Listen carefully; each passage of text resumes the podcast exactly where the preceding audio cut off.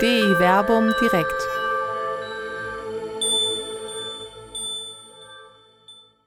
Die ersten Gefährten. Tierethik aus der biblischen Perspektive. Mit Dr. Till Magnus Steiner und Dr. Werner Kleine. Ja, ich freue mich, dass Sie heute Abend zugeschaltet haben, wenn Sie live zuschauen, hier zu DI Verbum direkt im Berliner Plätzchen in Wuppertal-Oberbarmen. Normalerweise versammeln wir uns ja hier auch mit einer Gruppe, die dann live zuschauen kann. In Zeiten der Corona-Pandemie kann man diese Veranstaltung leider wieder nur, oder Gott sei Dank, je nachdem aus welcher Perspektive man das sieht, online mitverfolgen. Mein Name ist Werner Kleine von der katholischen Citykirche Wuppertal. Ich bin promovierter Neutestamentler und freue mich, dich begrüßen zu können in Jerusalem, Till. Und, und zwischen uns liegen 3000 Kilometer, aber Corona verbindet uns. Auch das.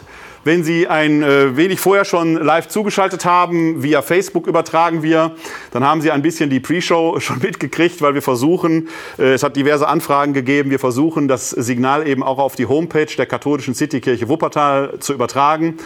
Äh, Sie können also sowohl bei Facebook auf unserer äh, DI Verbum Seite den Stream mitverfolgen oder eben unter www.katholische-citykirche-wuppertal.de. Wir sind mal gespannt, wie unsere Diskussion heute verlaufen wird. Wir haben in den letzten DI Verbum direkt äh, einige Male rein neutestamentliche Texte gehabt und wir beide waren der Meinung, das darf so nicht bleiben. Deshalb wird es heute Abend einen Abend geben, wo wir nicht eigentlich, sondern wo wir nur Texte aus dem Alten Testament haben, aber in der Tat Texte, die es in sich haben. Die sind nicht unbedingt besonders lang, aber zum Thema Tierethik besonders wertvoll. Und wir werden uns gleich in die Textarbeit hineinbegeben, aber es schadet nicht, wenn wir uns auf andere Weise da auch darauf vorbereiten. Und da wolltest du den Aufschlag machen, Till. Ja, ich finde aber, wenn wir über Tierethik reden, ist ja ein großer Begriff. Ethik direkt. Aber wir sollten uns vielleicht erstmal darüber einigen oder darüber sprechen, was wir meinen, wenn wir mit Tieren reden. Weil ich glaube, wenn wir heute über Tiere denken in unserer Gesellschaft, haben wir zwei Extreme, die wir erleben. Einmal eine unglaubliche Verdinglichung des Tiers und andererseits eine unglaubliche Vermenschlichung des Tiers.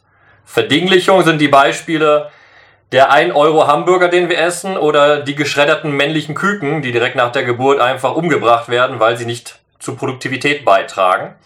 Und bei der Vermenschlichung, da erlebe ich ein selbes eigenes Beispiel bei mir zu Hause, wenn ich für meinen Hund teures Diätfutter kaufe, weil er zu fett geworden ist. Gut, aber so zwei Extreme, die spielen mit, wenn wir über Tiere nachdenken. Und wir haben heute ein etwas anderes Verhältnis zu Tiere, als es in der Zeit der Bibel war. Weil heute gehört für die meisten Menschen, gerade die in der Stadt leben, die Tierwelt nicht mehr zum Allgegenwärtigen.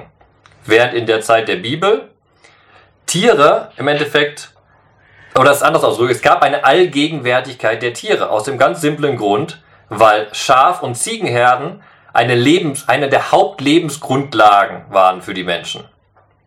Hörst du mich? Ja, wir hören dich. Ich höre dich, sonst würde ich Signal geben. Aber die Leitung ist nicht ganz so optimal, wenn Sie zuschauen. Wie gesagt, uns äh, trennen 3000 Kilometer. Till Magnus Steiner befindet sich in Jerusalem, ich in Wuppertal.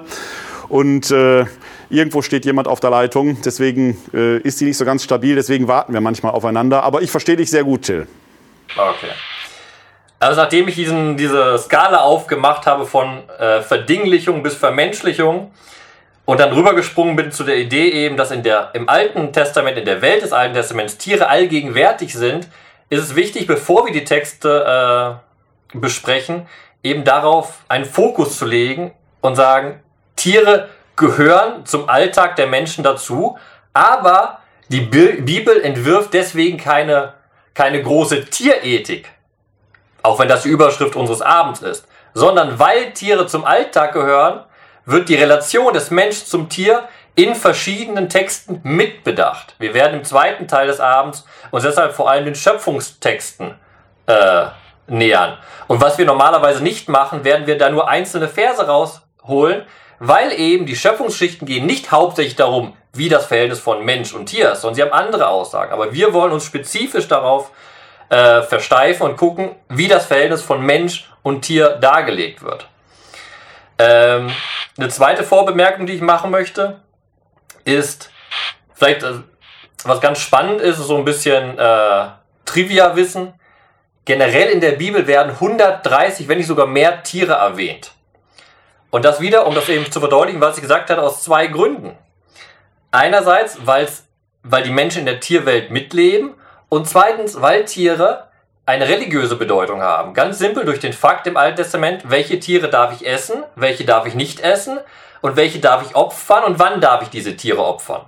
Also wir haben Tiere im Alltag, vor allem als Nahrung, und wir haben Tiere im Alltag als Opfergabe. Der zweite Aspekt ist für uns etwas befremdlich, aber das muss mitgedacht werden. Das ist eine Art, das ist eine andere Art von Verdinglichung, weil das Tier zum Opfer wird. Also das Instrument benutzt wird für eine andere Handlung, die nicht mit Nahrung zu tun hat. Und die dritte Vorbemerkung, die ich machen möchte, ist genau der Punkt. Wir können, das wird oft gemacht, dass man sagt, so, die Bibel ist ja super, darüber werden wir nach reden. Vegetarismus im Paradies, eigentlich sollte es doch viel besser sein mit den Tieren. Und natürlich gibt es auch in der Bibel wunderbare Sätze, so wie im äh, Sprichwörterbuch. Da heißt es zum Beispiel, der Gerechte weiß, was sein Vieh braucht, doch das Herz der Frevler ist hart. Okay? Der Gerechte kümmert sich um die Tiere, Tierwohl, Tierethik ist ein großes Gut. Andererseits dürfen wir das nicht schön malen, sondern müssen auch ganz klar sagen, Tiere sind ein Nutzgut zur damaligen Zeit. Sie sichern das Überleben, sie gehören zum Opfer. Und wir können genauso andere Stellen heranziehen. Ein Beispiel habe ich rausgenommen bei Deuteronomium 22, die Verse 6 bis 7. Da gibt es ein Gesetz, was eben das Tierwohl hat, aber gleichzeitig auch sehr, sehr äh, kein Tierwohl ausdrückt. In Deuteronomium 22, 6 bis 7 heißt es nämlich, wenn du unterwegs bist, unterwegs bist und auf einem Baum oder auf der Erde zufällig ein Vogelnest mit Jungen oder mit Eiern darin findest und die Mutter auf den Jungen oder auf den Eiern sitzt, sollst du die Mutter nicht zusammen mit den Jungen herausnehmen, sondern sollst die Mutter fliegen lassen und nur die Jungen nehmen, damit es dir gut geht und lange lebst.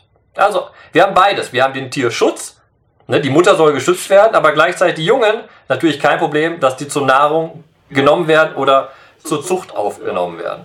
Und ich glaube, das ist so das Spannungsfeld, in dem wir uns generell bewegen, wenn wir die Texte jetzt äh, angucken werden. Was mir auffällt, ist, dass es im äh, Vergleich zu anderen Themen auch extrem wenig Geschichten äh, über Tiere äh, in der Heiligen Schrift gibt. Das ist ja auch heute eher, ich will nicht sagen eine Verssammlung, aber es sind ja eher Einzelverse, die wir heute haben. Äh, die man sicherlich in ihrem Kontext auch betrachten muss, aber wo eher Einzelaussagen sind. Ich habe mal so ein bisschen drüber nachgedacht, ob mir jetzt äh, Tiergeschichten einfallen. Klar, da findet man hier und da mal ein Gleichnis Jesu, aber es sind eben Gleichnisse.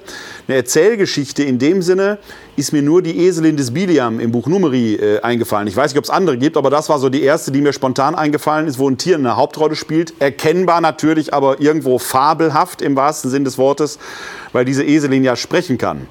Gibt es überhaupt Tiergeschichten im Alten Testament? Sonst?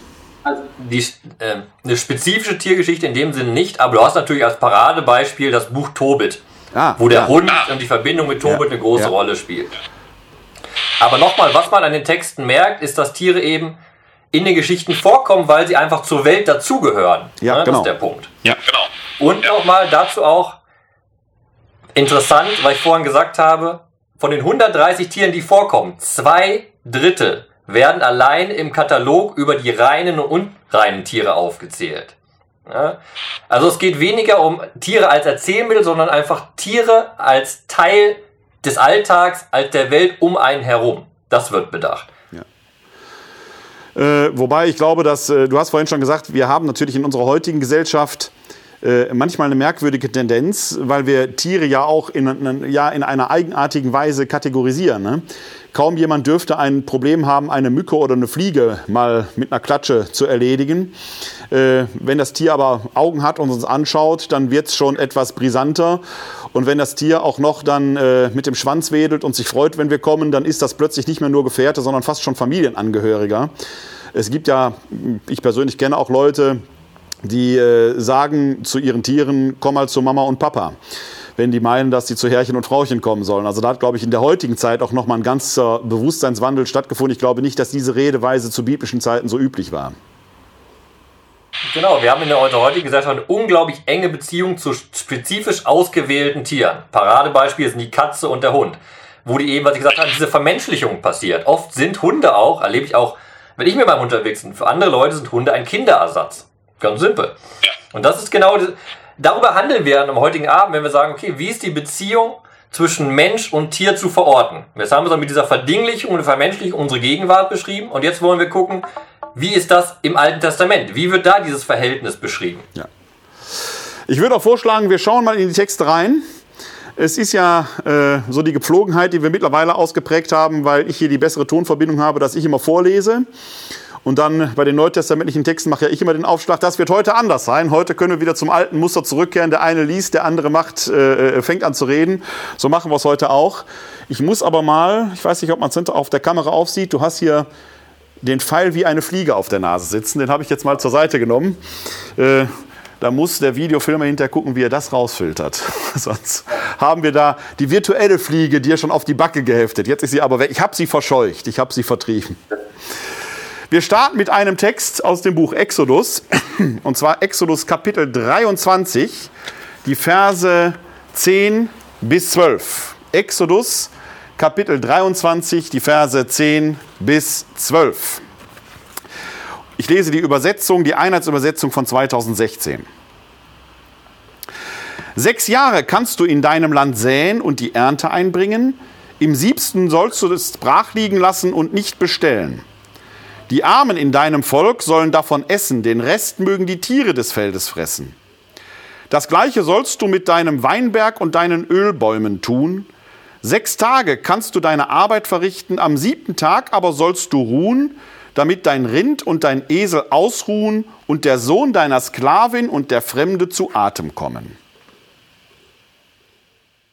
Wenn man das Buch Exodus liest und gerade so einzelne Verse rauszieht, darf man nicht vergessen, dass wir uns in der Erzählgeschichte noch befinden auf dem Weg des Volkes Israel von Ägypten ins Heilige Land.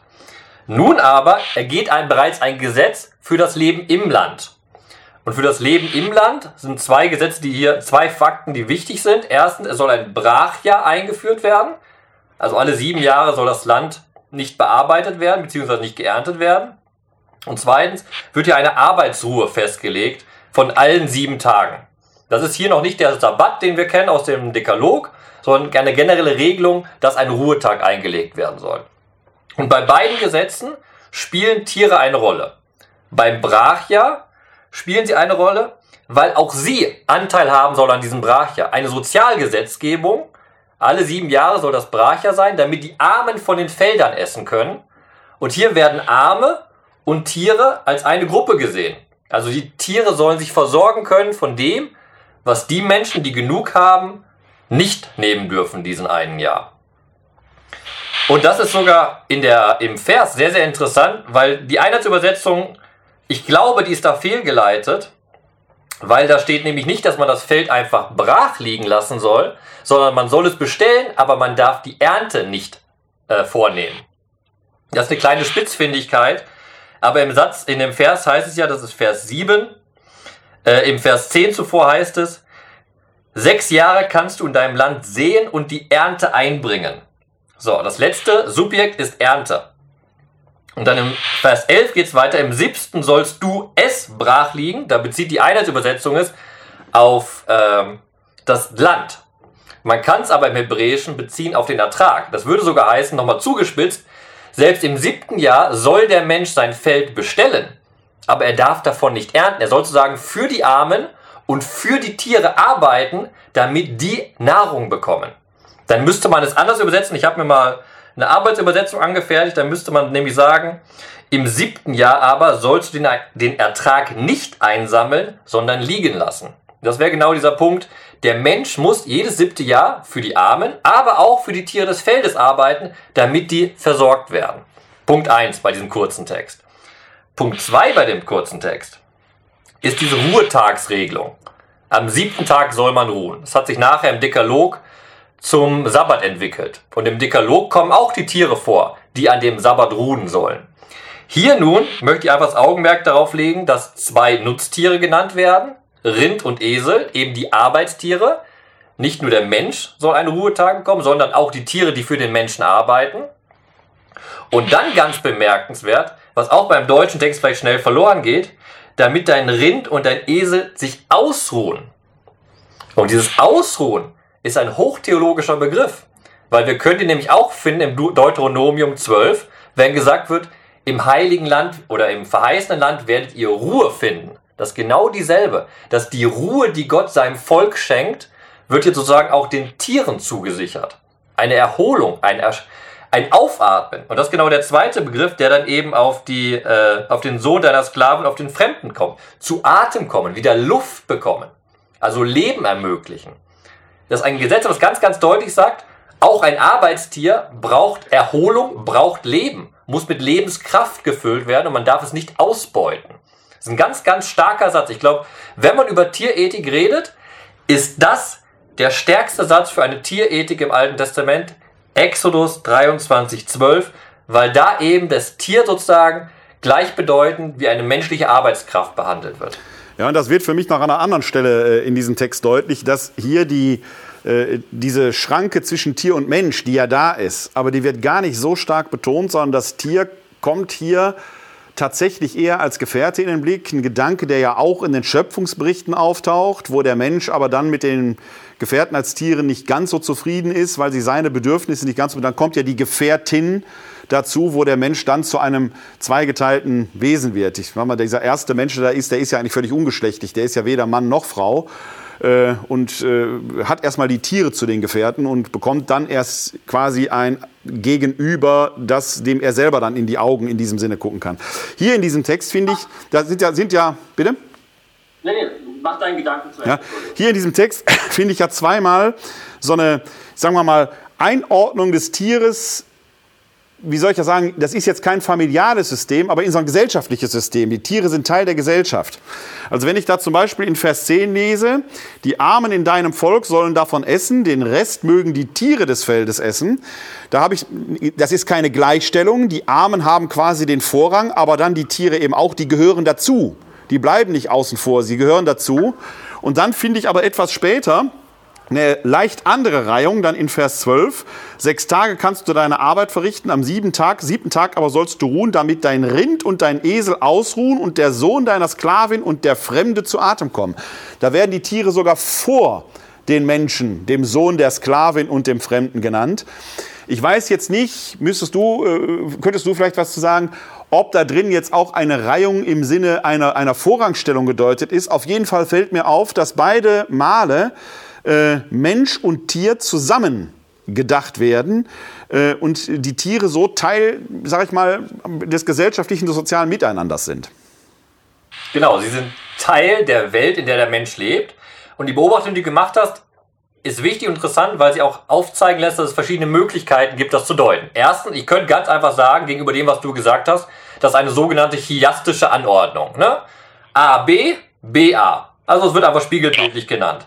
Andererseits kann ich genauso in deine Richtung argumentieren und noch einen Schritt weiter gehen. Ich kann sagen, die Armen sind Teil der Gesellschaft, werden also vorgeordnet und die Tiere des Feldes, das sind keine Nutztiere, sondern sind Tiere um die Menschenwelt herum. Also sind die nachgeordnet. Und beim zweiten Text kann ich dann sagen, die Nutztiere hingegen, spezifisch Rind und Esel, die sind im Alltag da. Die, der Mensch braucht sie, also gehören sie zur Gesellschaft. Während der Sohn des Sklavens, beziehungsweise vor allem der Fremde, der ist eigentlich außerhalb der Gesellschaft und ist eben ein Fremder in der Gesellschaft, um den sich gekümmert wird. Und dann kannst du sagen, dass diese Anordnung genau sozusagen ein Spektrum aufmacht. Richtig. Der Arme. Ja. Aber es bleibt, es bleibt irgendwo genau dies erhalten, dass die Tiere nicht außerhalb der Gesellschaft stehen und dann irgendwie mitversorgt werden, sondern sie sind Teil. Und selbst wenn ich die chiastische Anordnung nehme, die ja da ist, ne, also muss man vielleicht nochmal erklären, Chiasmus, dieses Wort, kommt von dem griechischen Buchstaben Chi. Das schreibt sich wie ein deutsches X, so sieht das quasi aus. Wird nicht wie X ausgesprochen, sondern wie ich. Aber dieser Buchstabe heißt Chi, der hat also so eine Kreuzstellung. Und damit bezeichnet man eine rhetorische Figur, äh, die, wo Elemente nicht parallel genommen werden, dann würde man von einem Parallelismus sprechen, sondern bei einem Chiasmus hat man am Anfang eine Aussage, eben hier, arm, die Armen sind menschliche Wesen, die tauchen am Ende eben auch wieder auf, Sohn der Sklavin und der Fremde. Und dann gibt's dazwischen Aussagen, die eben zueinander gehören. Das heißt, wir haben auf der einen Seite der Arme und die Tiere und dann kommt die Aussage, die Tiere und wieder menschliche Wesen. Und wenn ich die jetzt miteinander verbinde, entsteht genau diese Chi-Form, das ist das, was man Chiasmus nennt. Das Interessante, den Chiasmus kann man ja verschieden deuten, in ganz viele verschiedene Richtungen. Hier aber ist ja interessant, dass die Tiere in der Mitte erwähnt werden und dann von den menschlichen Wesen umrahmt werden. Auch hier könnte man sagen, gerade auch die chiastische Leseweise, wenn sie denn so intendiert ist, das spricht ja durchaus einiges für bei der Anordnung, setzt die Tiere sogar in den Mittelpunkt, die quasi von den Menschen umhegt werden. Ist jetzt ein bisschen äh, natürlich hineingeheimnist, aber dann wird es in der Polemik etwas deutlicher. Und jetzt können wir sogar noch einen zweiten Schritt weitergehen und sagen, das krasse Beispiel ist genau sowohl die Tiere, die eben innerhalb der Menschenwelt aktiv sind, als auch die Tiere von außen. Beide werden in die Mitte reingeholt und die Beziehung zu denen damit wieder gesagt. Von, von den Wildtieren haben die Menschen erstmal keinen Vorteil, aber die Tiere haben von den Menschen einen Vorteil. Die Tiere, die einen Vorteil für den Menschen haben, Rind und Esel, werden nun wieder geschützt, sind auch in der Mitte der Gesellschaft. Und da sehen wir schon sehr, sehr genaue Wahrnehmung, dass eben in der Gesetzgebung erstens ein Sozialethos auch auf die Tiere ausgeweitet wird und noch viel stärker, da drückt sich gerade etwas aus, was wir zunehmend in unserer Gesellschaft verlieren, dass wir Teil dieser Welt sind, also wir sind Teil der Tierwelt sogar im Endeffekt. Das sagt Kohelet nachher noch, da kommen wir noch drauf. Aber eben die Tiere gehören zu unserem Leben dazu und es gilt, das Tierrecht zu respektieren. Ich kann jetzt ganz, ganz drastisch könnte ich sagen, ich werde es jetzt nicht machen, aber Exos 23, 12 könnte ich sagen, okay, wie ist das mit Massentierhaltung? Wie ist das mit genau. Nutztierhaltung heutzutage? Ne? Genau. Ja, geht, ja, so, das, geht ja sogar noch weiter. Das hat ja sogar, wenn wir jetzt noch die, die Pflanzenwelt mit hineinnehmen, die Äcker, die bepflanzt werden, dann geht das ja sogar noch weiter. Ich sag mal, wenn wir in den Schöpfungsbericht, da gucken wir ja gleich noch rein, dann lesen, ihr sollt euch die Erde untertan machen, dann gibt es ja auch heute noch Politiker, man muss nur an Bolsonaro in Lateinamerika denken, die darunter verstehen, du kannst machen, was du willst, du kannst die Erde ausbeuten. Wenn man aber als Ebenbild Gottes agiert, dann würde ja dem zweiten Schöpfungsbericht gemäß eher das, das äh, Behegen und Bepflegen eines Gartens als Beherrschen da stehen. Ja, also eigentlich dieses fürsorgende Element steht mehr im Vordergrund. Und das hier, Exodus 23, 10 bis 12, scheint mir fast wie eine, sagen wir mal, äh, in Gesetzesform gegossene Handlungsanweisung Gottes für die Menschen zu sein, die Tiere in die Mitte zu nehmen, aber auch die Schöpfung als Ganzes zu achten. Warum? Und das ist, steht für mich fast wie so eine Überschrift darüber, weil es ein symbiotisches Verhältnis ist. Wir können nicht ohne, ohne einander und deswegen muss gerade der Mensch als Ebenbild Gottes, das steht hier nicht so, ist meine Deutung, als Ebenbild Gottes dafür sorgen, dass es sowohl den Tieren wie auch der Pflanzenwelt entsprechend gut geht. Das ist, kann fast nicht aktueller sein in der Gegenwart. Ne? Und dazu kommen wir gleich bei den Schöpfungsschichten, aber zwischendurch lesen wir einen anderen Text, der nochmal das Symbiotische zwischen Mensch und Tier hervorhebt. Das ist ein ganz kurzer Vers, den ich kurz vorlesen werde im Buch Deuteronomium. Im Kapitel 25 ist das der Vers 4. Ein sehr kurzer Vers, aber der drückt genau das aus, was wir gerade gesagt haben. Dort heißt es nämlich, Du sollst dem Ochsen zum Dreschen keinen Maulkorb anlegen. So. Erstmal kann man sagen, was wichtig ist, für Leute, die nicht so sehr alttestamentliche Gesetze kennen, das hört sich überhaupt nicht religiös an. Was macht so ein Gesetz in der Heiligen Bibel drin? Aber das ist ja genau der Punkt. Die alttestamentlichen Gesetze regeln den Alltag der Menschen. Bis heute im Judentum. Da wird geregelt, wie im Alltag zu leben ist. Und alles wird, alles wird zurückgebunden eben auf die Gottesbeziehung, weil das ein Gesetz ist, was Gott seinem Volk offenbart hat. Und hier haben wir genau klassisch das ausgedrückt.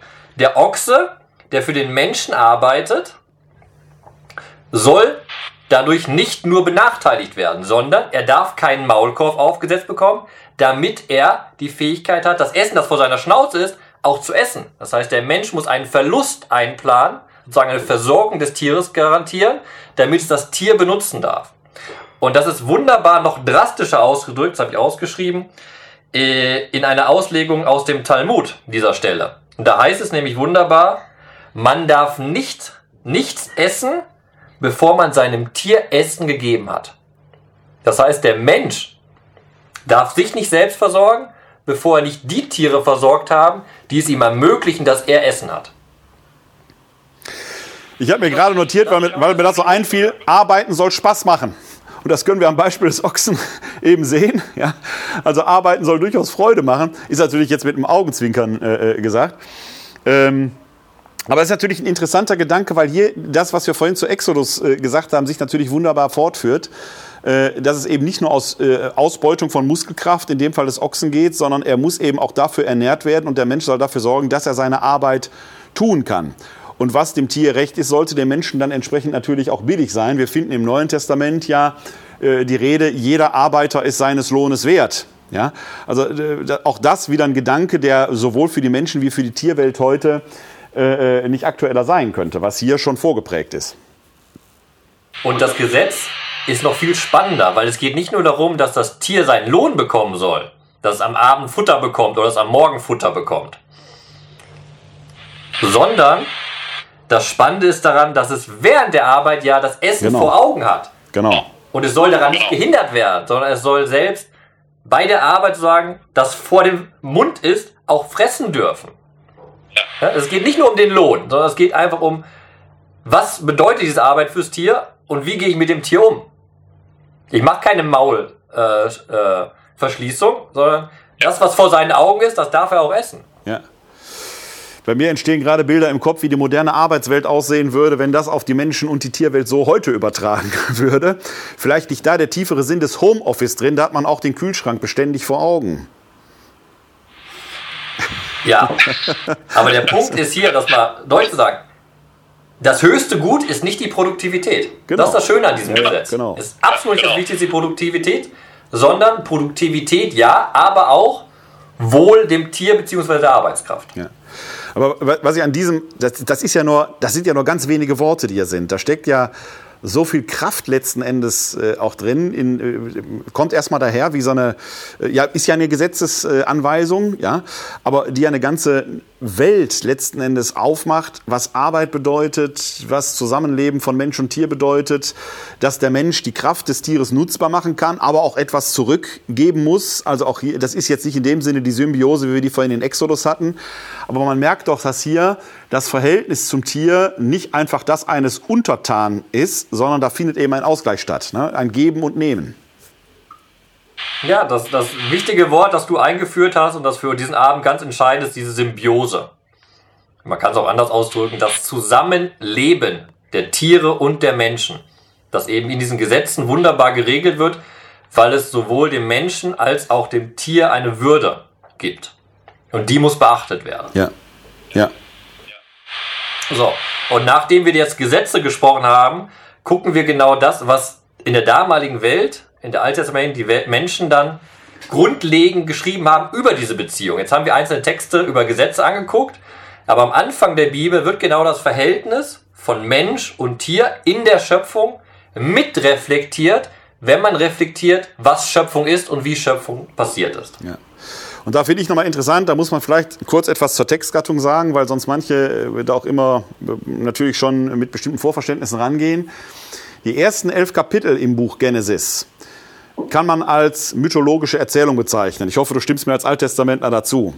Das heißt, wir haben hier äh, eine Textgattung vor uns, die darum bemüht ist oder bestrebt ist, das So-Sein der Welt, wie wir Menschen es vorfinden, auf eine erzählerische Weise zu erklären. Das sind in gewisser Weise auch Erklärgeschichten. Das sind natürlich keine Berichte, wo jemand mit einem Stift daneben gesessen hätte und gesagt hätte, ah, erster Tag, ich protokolliere. Wäre ja auch ganz schwer gewesen, weil der Mensch erst am sechsten Tag überhaupt auf den Plan tritt. Das heißt, woher sollte die ersten sechs Tage oder fünf Tage mitbekommen haben?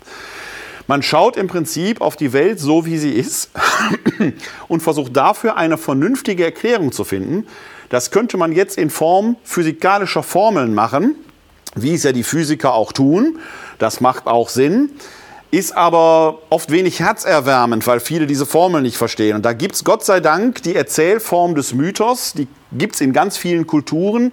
Hier haben wir eben jetzt auch eine mythologische Erzählweise, die uns jetzt in der nächsten Zeit äh, ähm, beschäftigen wird. Vor. Das heißt nicht, dass da nicht historisch wahre Kerne dran drin stecken können. Wir werden ja gleich einen Blick äh, auch in einen Teil der Noah-Erzählung äh, werfen. Unabhängig davon, ob es die Arche gegeben hat, ob es äh, den Noah als historische Person gegeben hat, da wird man sicherlich eher ein Fragezeichen hintermachen können.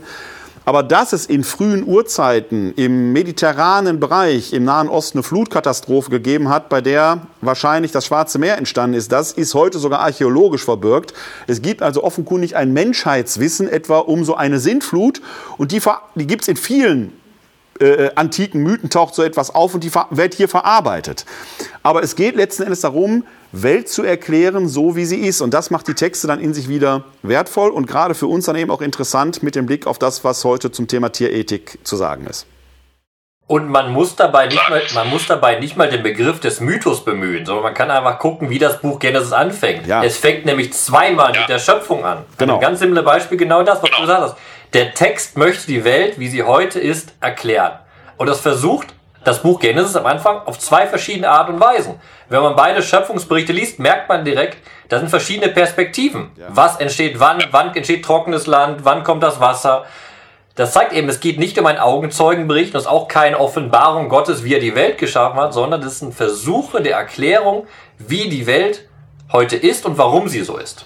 Ja, und ich sag mal, da er seit äh, Jahrtausenden von Jahren weitererzählt wird und Menschen darin offenkundig viel entdecken können, hat er auch eine gewisse Form von Wahrheit. Und genau deshalb verehren wir ihn ja auch als Wort Gottes. Also es steckt natürlich eine Form von Wahrheit da drin, die aber das rein Deskriptive äh, über, äh, äh, beschreitet. Ne? Das sind äh, eher Texte, die uns zu auch einer bestimmten Haltung äh, äh, Ja, und anspornen ich, darf. Ne? und ich darf einfach nicht den Fehler begehen, Wahrheit immer nur als Geschichte zu definieren. Genau. Es gibt nicht nur geschichtliche Wahrheit, sondern eben genau das deutende theologische Wahrheit, die eben in der Bibel hauptsächlich da ist.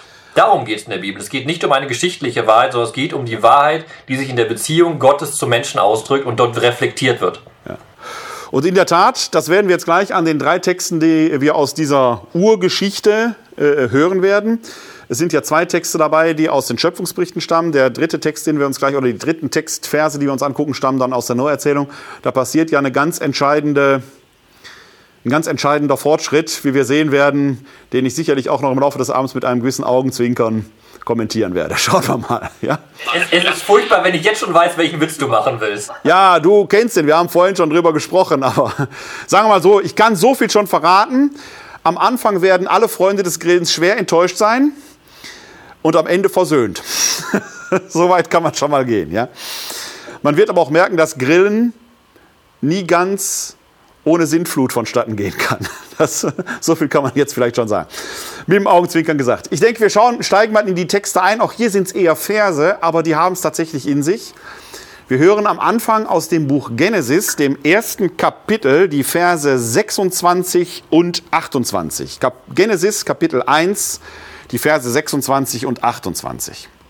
Da heißt es, dann sprach Gott, lasst uns Menschen machen als unser Bild uns ähnlich. Sie sollen walten über die Fische des Meeres, über die Vögel des Himmels, über das Vieh, über die ganze Erde und über alle Kriechtiere, die auf der Erde kriechen. Gott segnete sie und Gott sprach zu ihnen, seid fruchtbar und mehrt euch, fühlt die Erde und unterwerft sie und waltet über die Fische des Meeres, über die Vögel des Himmels und über alle Tiere, die auf der Erde kriechen.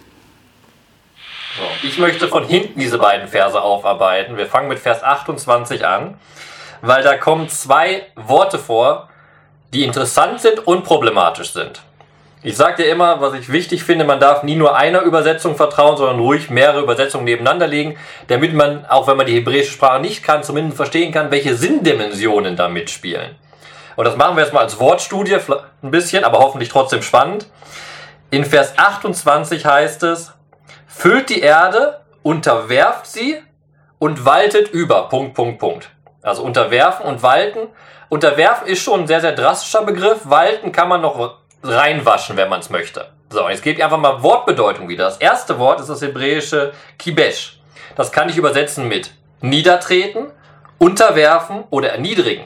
Also ich kann auch übersetzen, füllt die Erde und tretet sie nieder, unterwerft sie, erniedrigt sie. So. Und dann geht's ja weiter. Waltet über. Das ist das Wort Radar. Und da kann ich auch sagen, beherrscht sie oder beherrscht die Fische und die anderen Tiere, tretet die anderen Tiere nieder und unterdrückt die anderen Tiere.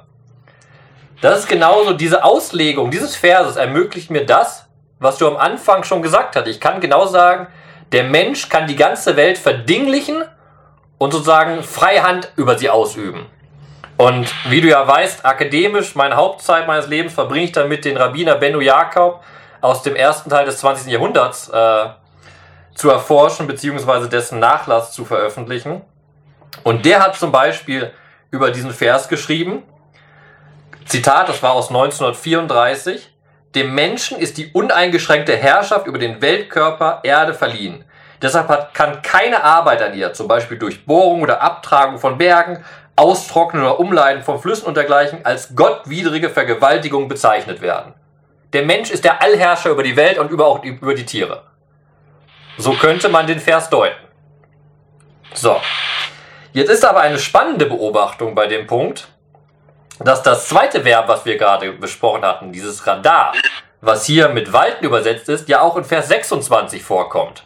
In Vers 26 heißt es, sie, also die Menschen, sollen walten über die Fische des Meeres. Und da ist es wichtig, den Kontext dieses Verbes zu benutzen. Es hat immer noch diese negativen Konnotationen, die ich gesagt hatte. Beherrschen, niedertreten und unterdrücken. Aber nehmen wir mal die Bedeutung beherrschen mit, dann gibt es in dem Kontext einen positiven Swing, einen positiven Schwung. Warum? Weil vorher das, was du vorhin schon angedeutet hast, ganz, ganz wichtig ist. Der Mensch wird als Ebenbild Gottes geschaffen. Als Zelem. Das heißt eben, er ist Stellvertreter Gottes. Er soll wie Gott in der Schöpfung handeln. Und Gott, das ist Teil der Schöpfungsgeschichte, ist der, der Leben spendet und Leben ermöglicht. Deshalb hat dieses Verb walten eine positive Konnotation, weil der Mensch eben wie Gott walten soll. Und das will ich, bevor du mich unterbrichst, an anderen Punkt deutlich machen. Wir springen ganz kurz aus dem Text rüber im Psalm 8. Im Psalm 8, Vers 5 heißt es, Du Gott hast ihn, den Menschen, als Herrscher eingesetzt über die Werke deiner Hände. Alles hast du gelegt unter seine Füße. Das ist genau dieser Stellvertreter-Gedanke, der im, im ersten Schöpfungsbericht deutlich wird, wird hier in Worte gefasst. Du hast ihn eingesetzt als Herrscher über die Werke deiner Hände. Er soll über das, was der Gott hervorgebracht hat, herrschen. Und da kommt der Satz, unter seine Füße gelegt. Und da könnt ihr mir jetzt denken, unter seine Füße, das ist doch wieder Unterdrückung, das ist doch Zerdrücken.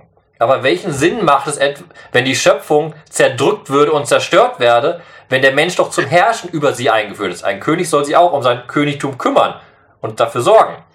Und dann ist ganz spannend, wenn wir jetzt mal eine altorientalische Parallele nimmt. Man hat viel im alten Orient Bilder, wo Könige praktisch mit ihren Füßen auf den unterdrückten Völkern lasten, die sie als Vasallen haben. Aber es gibt eine ganz spannende persische Darstellung, wo eben die Völker den Fuß des Königs halten, sozusagen seine Macht stabilisieren, ihn aufrecht halten, ihn unterstützen. Und das ist hier so ein bisschen das angedeutete Bild im Endeffekt, was da gemacht werden soll. Der Welt, die Menschheit soll nicht, äh, die Menschen sollen die Schöpfung nicht zerdrücken, sondern Sie sollen über sie herrschen in dem Sinne, dass sie sie so gut versorgen, dass sie davon einen Nutzen haben. Dass sozusagen das Königtum basiert auf dem Herrschen über diese Schöpfung, aber eben als Teil dieser Schöpfung, weil ohne diese Schöpfung der Mensch sein Königtum, was er in der Schöpfung sozusagen zugesprochen bekommen hat, verlieren würde. Persien war jetzt so ein bisschen das Stichwort für mich, weil das ein Gedanke war, der mir die ganze Zeit im Kopf rumgeht, so dieses Verhältnis von Natur und Kultur. Wir verstehen heute Natur ja oft als etwas äh, Erstrebenswertes. Wir wollen zurück zur Natur und äh, lieben dann die Wälder. Und wenn wir nach draußen gehen und wenn wir einen Schrebergarten unser eigen nennen, dann fühlen wir uns naturverbunden. Dabei ist ein Garten ursprünglich ja Kultur und eben nicht Natur. Die Natur selber ist ja etwas Mächtiges, etwas Wildes, etwas, was den Menschen auch ängstigt. Und wenn der Mensch die Natur beherrscht, sie bezwingt, sie kulturiert, dann schafft er Gärten. Und das ist ja etwas, was wir im Nahen Osten, in Persien, äh, zeitgenössisch quasi zur Entstehung dieser Texte haben, dass dort der, der, zweite Schöpfungsbericht wird ja auch gerade in diese Richtung genau beschrieben, dass da ein Garten entsteht, mitten in der Ödnis, wenn man so will. Und das ist ja etwas, was wir in Persien haben, die man heute noch sehen kann, die ja von der Grundanlage fast so beschrieben werden wie der zweite Schöpfungsbericht, ne, wo dann vier Flüsse kommen, in der Mitte steht ein Baum und so weiter. Und das ist natürlich etwas, was, glaube ich, in der Urintention dieser Texte den Autoren vor Augen gestanden haben, wie aus der wilden Natur oder aus der Wüste, die ja erstmal völlig unbelebt ist, plötzlich durch menschliches Eingreifen Kultur, Leben und äh, äh, ja auch lebendige Gärten, schattenspendende Gärten entstehen können. Das hat natürlich etwas mit Bezwingen von Natur zu tun, weil der Mensch kulturierend eingreift ist aber weit davon entfernt, Ausbeutung zu bedeuten. Also es ist eine Form, die Natur zu beherrschen, aber eben nicht im Sinne von tyrannisch auszubeuten, sondern lebenswert zu machen. Und das ist etwas, was ich immer mit diesen Versen hier verbinde, wenn man in den Nahen Osten schaut, wo man ja heute noch teilweise diese sehr, sehr alten Gärten in Persien, äh, im Iran, Irak teilweise noch sehen kann, wenn sie die Kriege entsprechend überlebt haben wo man sich wundert, wie kann so etwas hier stehen, welche, welche Kenntnisse über Wasserwirtschaft und so weiter müssen diese Menschen gehabt haben und sie angewandt haben. Das heißt, man hat Natur schon bezwungen und beherrscht, aber völlig anders, als wir das heute äh, äh deuten würden, wenn man Tunnel bohrt und Wasser überall abgräbt und sonst etwas. Es ist auch etwas gewesen, was der, der Welt dienlich und der Menschen dienlich war. Aber da wird natürlich ein Kultur- und ein Naturbegriff angewandt, der heute nicht mehr so vertraut ist, weil wir heute denken, da wo Wiese wächst, ist Natur. Das ist aber natürlich hier äh, im Nahen Osten völlig anders gewesen. wenn man diesen Begriff so, äh, so liest, dann sieht man natürlich genau die Ebenbildlichkeit des Menschen, der so handelt wie Gott, der die wilden Kräfte in der Schöpfung bezwungen hat, die Welt lebensfähig gemacht hat und wenn der Mensch es ihm darin schöpferisch nachahmt, die wilden Kräfte der Natur bezwingt, um sie lebensfähig zu machen, aber eben nicht auszubeuten, dann macht dieser Satz natürlich plötzlich, ergibt ein ganz anderes Bild. Und das kann man schön, wie du gesagt hast, wirklich an unserem eigenen Lebensfeld deutlich machen. Zum Beispiel, wenn Pilger nach Jerusalem kommen, schwärmen sie oft davon, wie wunderbar die Hügel hier sind, wie die Natur wunderbar ist. Und man guckt um sich herum und muss verstehen, alle Natur, die wir hier in Jerusalem haben, nicht weil es eine Stadt ist, sondern drumherum, ist von Menschenhand angelegt. Alle Hügel sind Terrassen, gebaute Terrassen, auf denen Olivenbäume gepflanzt wurden. Aber der Mensch nimmt es wahr das ist Natur. Selbes Beispiel in Deutschland, wenn du in den Wald reingehst, das ist wilde Natur. Nein, da ist ein Förster, der kümmert sich um den Wald. Das Beispiel des Försters ist genau dieses Sinnbild, dass der Mensch kümmert sich um die Natur, damit die Natur in dem Kontext des Menschen lebt, ja. überlebt. Ich glaube, es gibt heute, ich glaube, es gibt heute in Deutschland äh, nur noch zwei, drei Wälder, der Hainichen und Teile des Spessart, glaube ich, die als Urwald gelten könnten, wo der Mensch nicht handelt eingegriffen hat. Alle anderen Wälder, die wir sonst in Deutschland haben, sind irgendwie aufgeforstet und von Menschenhand angelegt. Genau, der Mensch hat die Natur verwaltet, organisiert und aber einen Kulturbegriff um jetzt aber die Natur wieder zum Erblühen zu bringen. Das ist genau, das ist dieser positive Auftrag. Und das müssten wir jetzt nicht wieder, jetzt kann man uns vorwerfen, oh, ihr kommt direkt schnell so in Forsttum und Wald und Olivenbäume, habe ich gesagt. Aber das ist genau der Sinn des Textes. Das kann ich auch belegen an einem wunderbaren anderen Text, nämlich im Buch der Weisheit.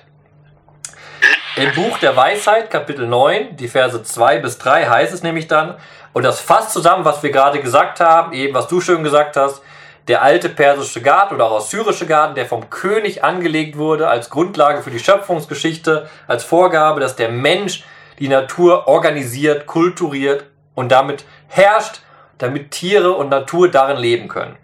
In Weisheit Kapitel 9, Verse 2 bis 3 heißt es, den Menschen hast du durch deine Weisheit bereitet, damit er über deine Geschöpfe herrscht. Er soll die Welt in Heiligkeit und Gerechtigkeit leiten und gerecht halten, Gericht halten in rechter Gesinnung. Das Herrschen des Menschen ist geprägt durch Gerechtigkeit und Heiligkeit. Nicht durch, ja. was wir bei Benno Jakobs gesagt hatten, durch Vergewaltigung der Natur, sondern die Natur soll in Heiligkeit und Gerechtigkeit aufblühen können. Zum Nutzen des Menschen. Das müssen wir auch nicht verheimlichen. Ne? Klar, zum ja, Nutzen ja, des Menschen. Aber ich glaube, man muss sich an dieser Stelle sehr deutlich nochmal klar machen, dass manche Worte eben auch im Deutschen, wir agieren ja jetzt hier mit der deutschen Sprache, es wird im Hebräischen aber ähnlich sein, wenn wir im Deutschen das Wort beherrschen etwa nehmen, dann verbindet man da in einem ersten Impuls natürlich mit äh, eine gewisse Willkür und äh, Freiheit tun und lassen zu können, was man will. Dass das ein Trugschluss ist, kann man daran merken, wenn man sagt, ich beherrsche das Klavierspielen. Dann zerhacke ich das Klavier ja hoffentlich nicht und verbrenne es, sondern dann bringe ich da Wohlklang drauf. Sondern merkt man, dass etwas zu beherrschen immer auch die Ausbildung von Fähigkeiten mit sich bringt, eben nicht reine Willkür.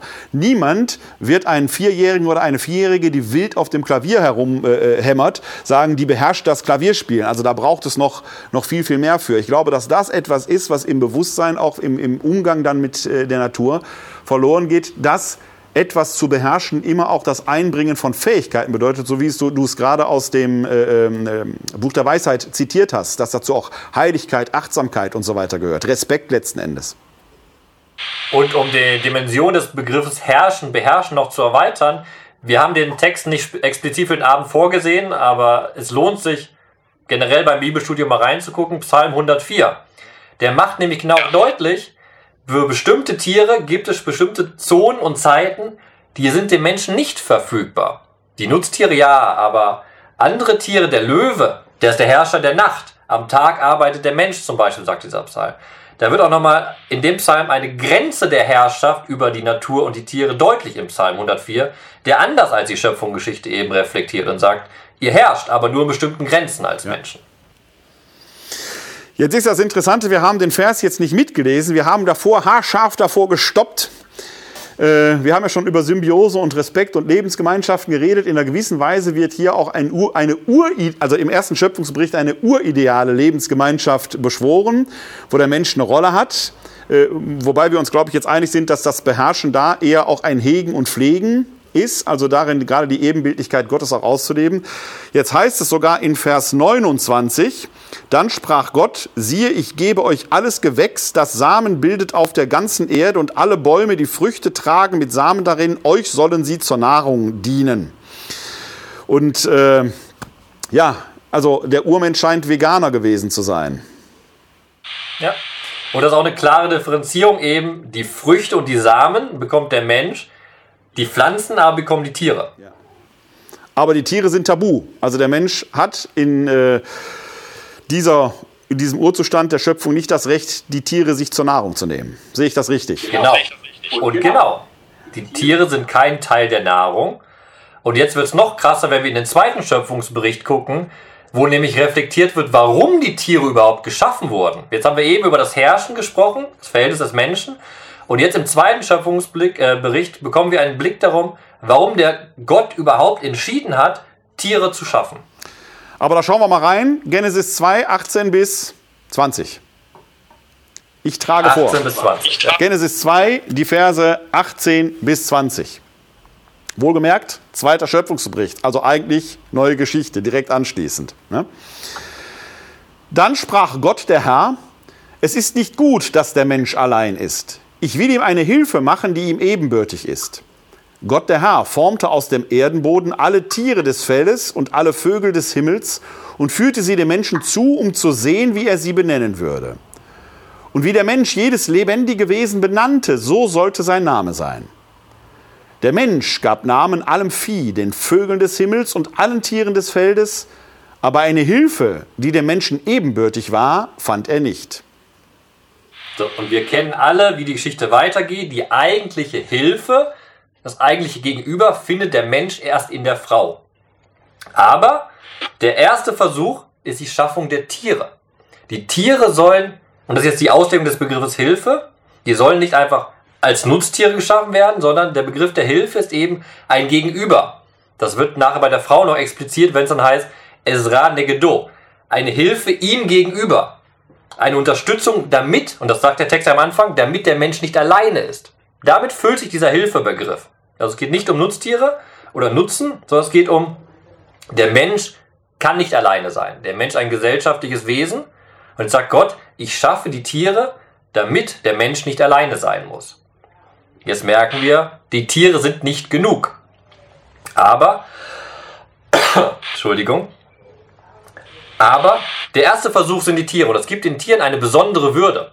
Und wenn wir jetzt in den Text genauer reingucken, ist die Würde des Tiers bei dieser Schöpfungsbericht besonders hoch angesetzt. Das wird an einem kleinen Detail deutlich.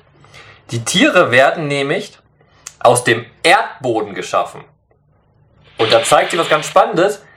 Da zeigt sich ein Vorteil der Tiere gegenüber den Menschen. Weil die Menschen werden aus dem Staub auf dem Erdboden geschaffen. Bei der Schöpfung des Menschen wird sehr, sehr betont, sie sind absolut vergänglich und sie sind aus einem nichtwertigen Stoff geschaffen.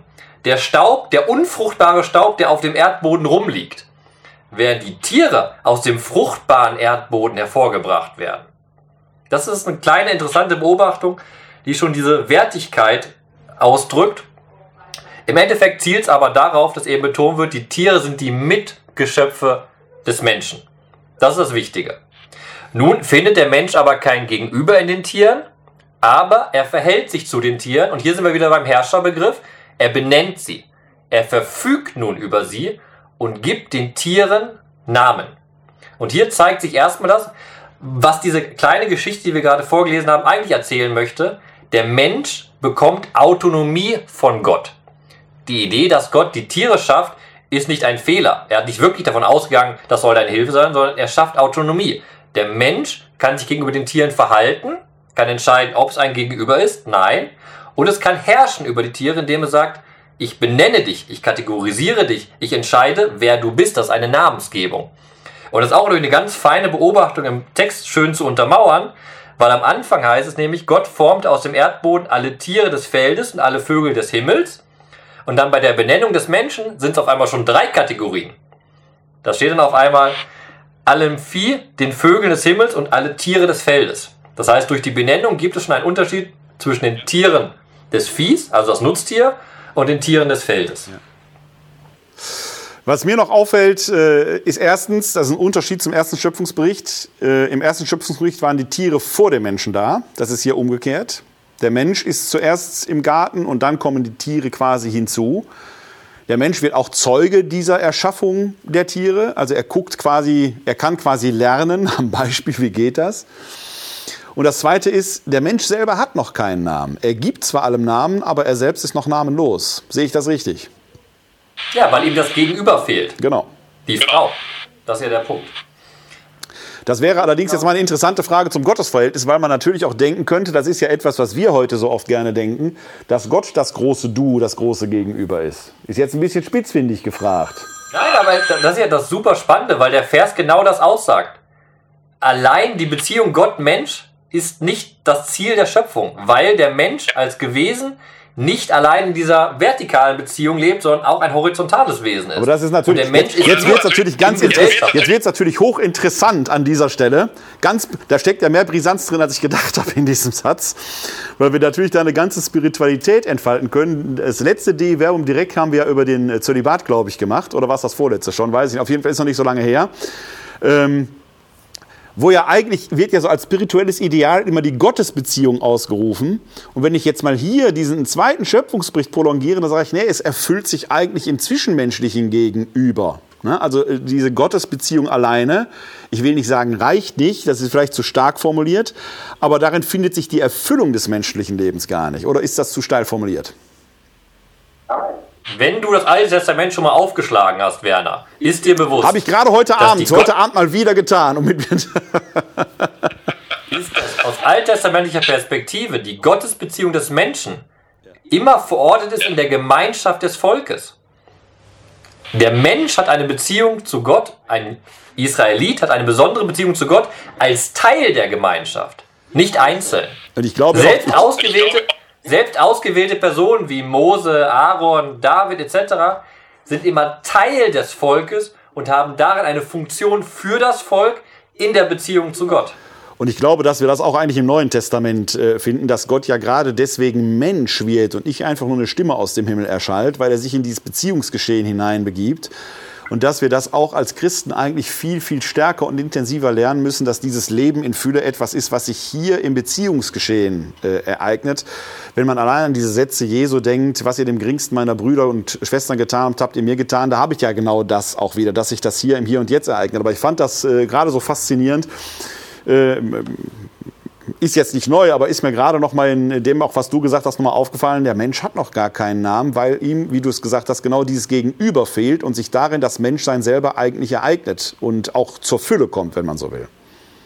Und dieses Dreieck der Beziehung drückt sich ganz, ganz stark in dem wichtigsten Buch der Spiritualität, was wir haben, aus. In den Psalmen. Ja.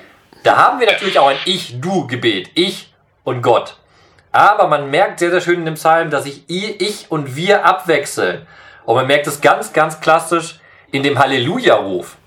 Das ist ja gerade ja. aus der Gottesbeziehung ja, ja. wende ich mich an den anderen. Ja.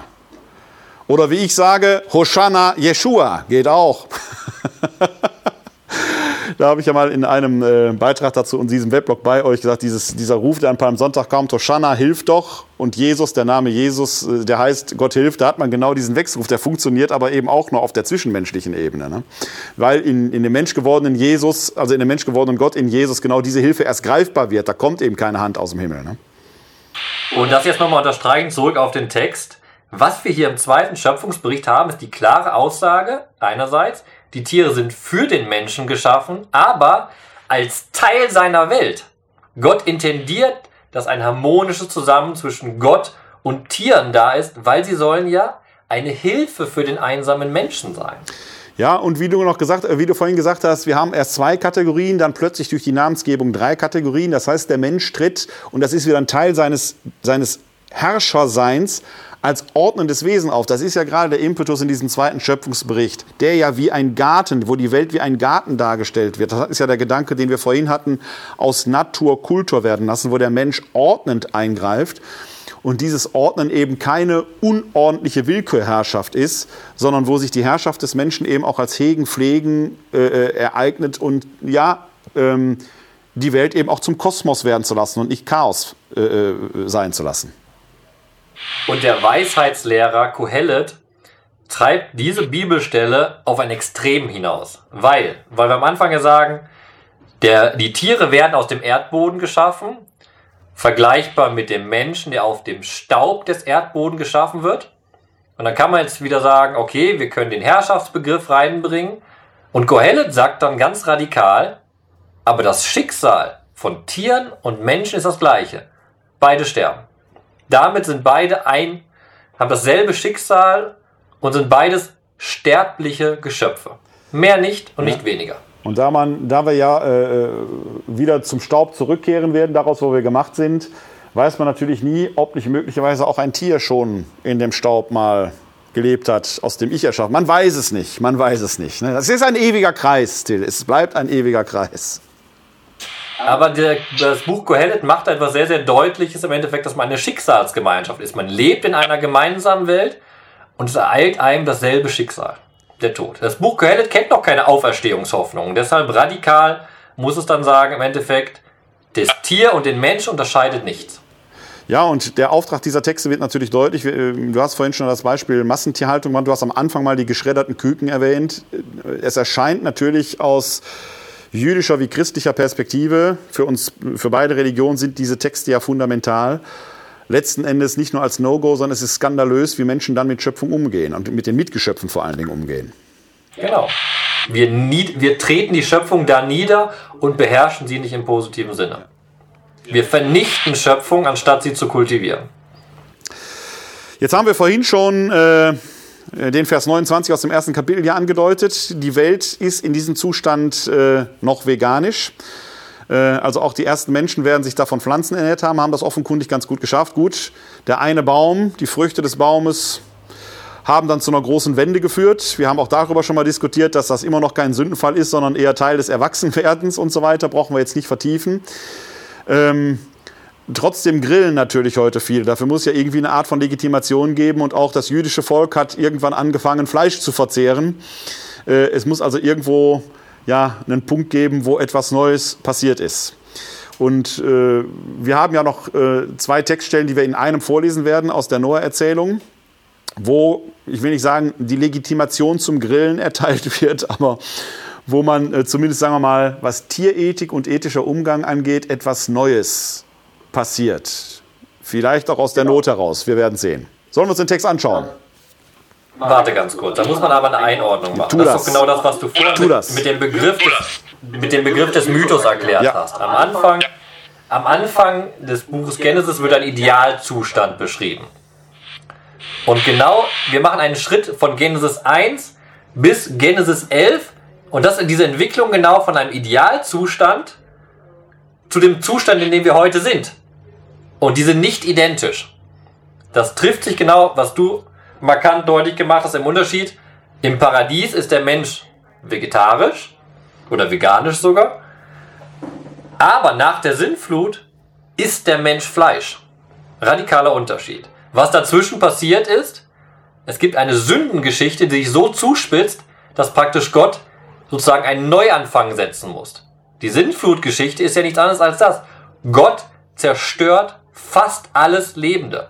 Die Welt geht unter Wasser unter und nur eine ausgewählte Zahl von Menschen, die Familie Noachs, und eine ausgezählte Zahl von Tieren, weil auch die Tiere zu dieser Sündengeschichte zugeordnet werden, die bleiben da und von denen geht eine neue Geschichte aus.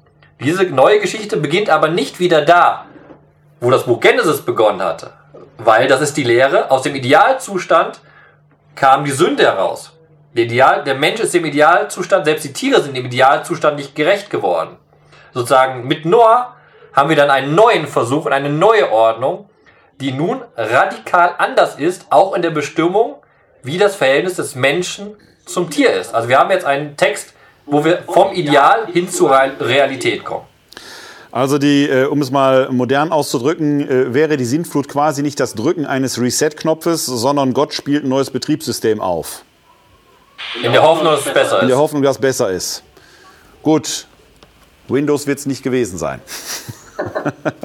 Kleiner Scherz am Rande. Ähm, wir lesen mal Genesis 9, die Verse 2 und 3 sowie die Verse 8 bis 11. Genesis 9, die Verse 2 und 3 und 8 bis 11.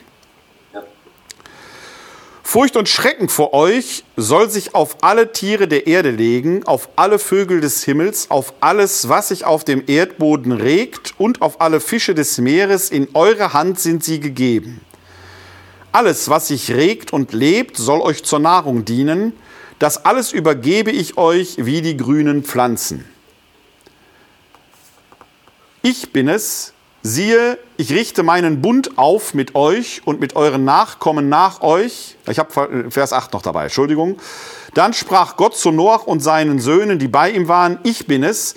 Siehe, ich richte meinen Bund auf mit euch und mit euren Nachkommen nach euch und mit allen Lebewesen bei euch, mit den Vögeln, dem Vieh und allen Wildtieren der Erde bei euch, mit allen, die aus der Arche gekommen sind und mit allen Wildtieren der Erde überhaupt.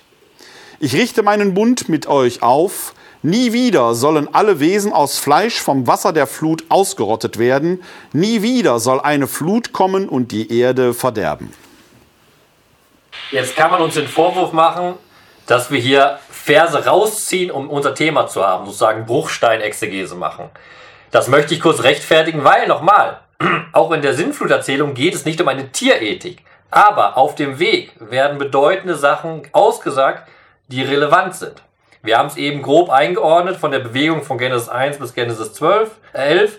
Wir haben es eingeordnet mit der Sinnflutgeschichte, was da passiert ist, der Zerstörung alles Lebens. Und jetzt kommt diese Neuordnung. Darauf wollen wir ja drauf abzielen.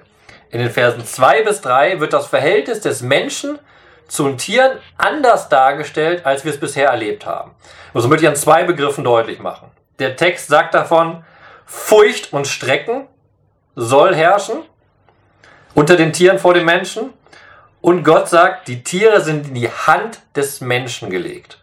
Und beide Begriffe stammen aus der Kriegssprache des Alten Testaments. Furcht und Schrecken legt Gott vor die Feinde seiner Stadt Zion. Furcht und Schrecken legt er auf die Völker, die Israel bedrohen. Mit seinem Furcht und Schrecken schlägt er die Armeen der Feinde zurück. Und in die Hand seines Volkes legt er die Feinde, damit sie darüber herrschen können, damit sie zerdrücken können. Also haben wir beides mal sehr gewalttätige Begriffe, die nun die Beziehung der Tierwelt zur Menschenwelt ausdrücken. Sozusagen, die Tiere und die Menschen befinden sich in einem Krieg und Gott hat voraus schon festgelegt, diesen Krieg haben die Menschen gewonnen. Weil sie herrschen mit Furcht und Schrecken über die Tiere, die hilflos in deren Hand liegen. Das ist ein radikaler Ausdruck, der hier gesagt wird. Und der läuft genau darauf hinzu, was du gesagt hast. Nun werden die Tiere nämlich zu Nahrung. Sie sind kein Gegenüber, sie sind keine Hilfe, sie sind keine, kein Wesen, das man kultivieren soll, im Sinne, dass man Leben ermöglichen soll, sondern sie werden auch verdinglicht und zu ganz simple Nahrung gleich der Pflanzenwelt.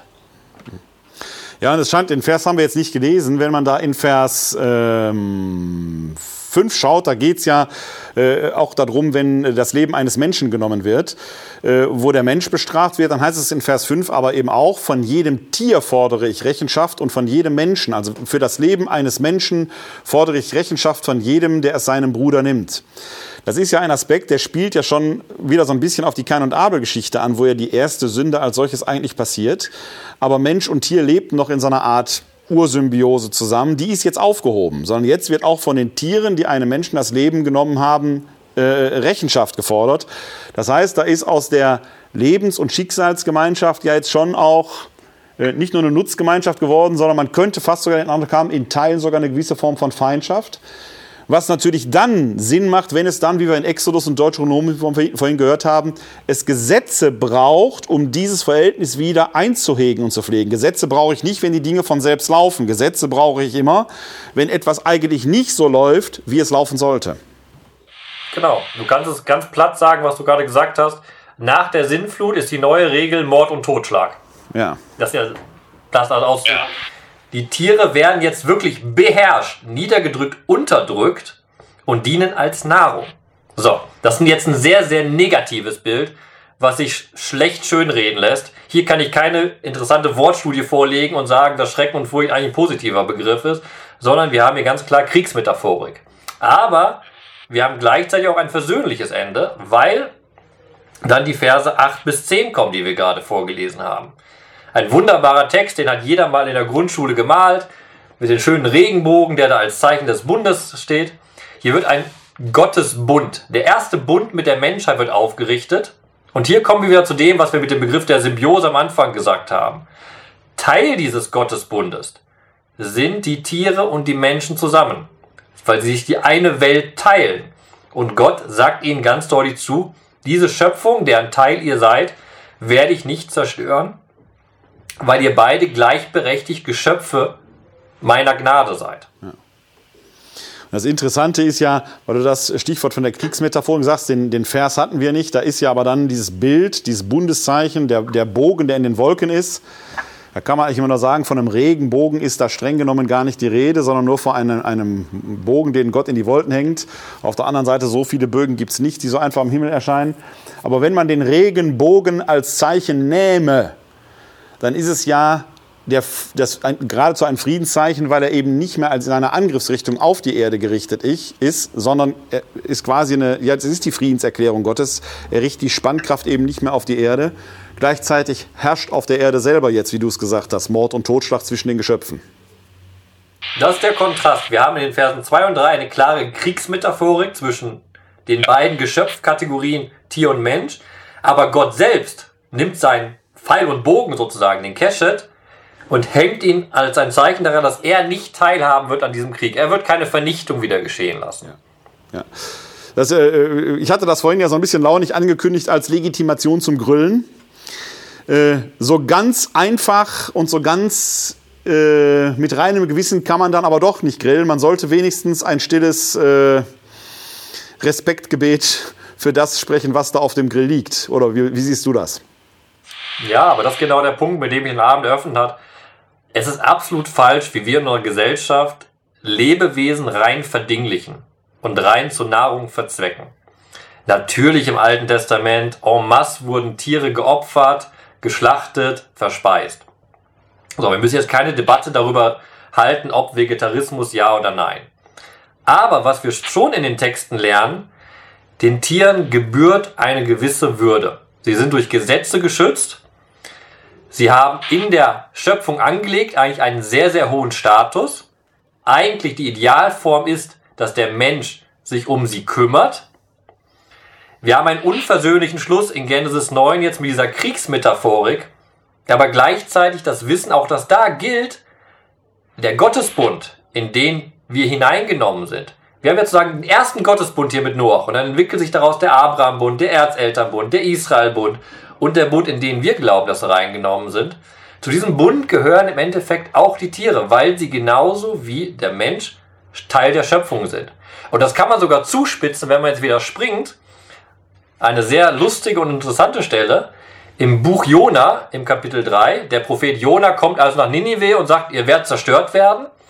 Und dann reagiert der König mit einem Edikt und sagt, so, wir kehren jetzt alle um, wir rufen ein Fasten aus und er bezieht die Tiere mit ein. Die Tiere müssen mitfasten, weil sie gemeinsam Teil der Schöpfung sind und gemeinsam wendet sich die Schöpfung, so wie sie in Ninive ist, an den Gott und bittet um Erbarmen. Ja.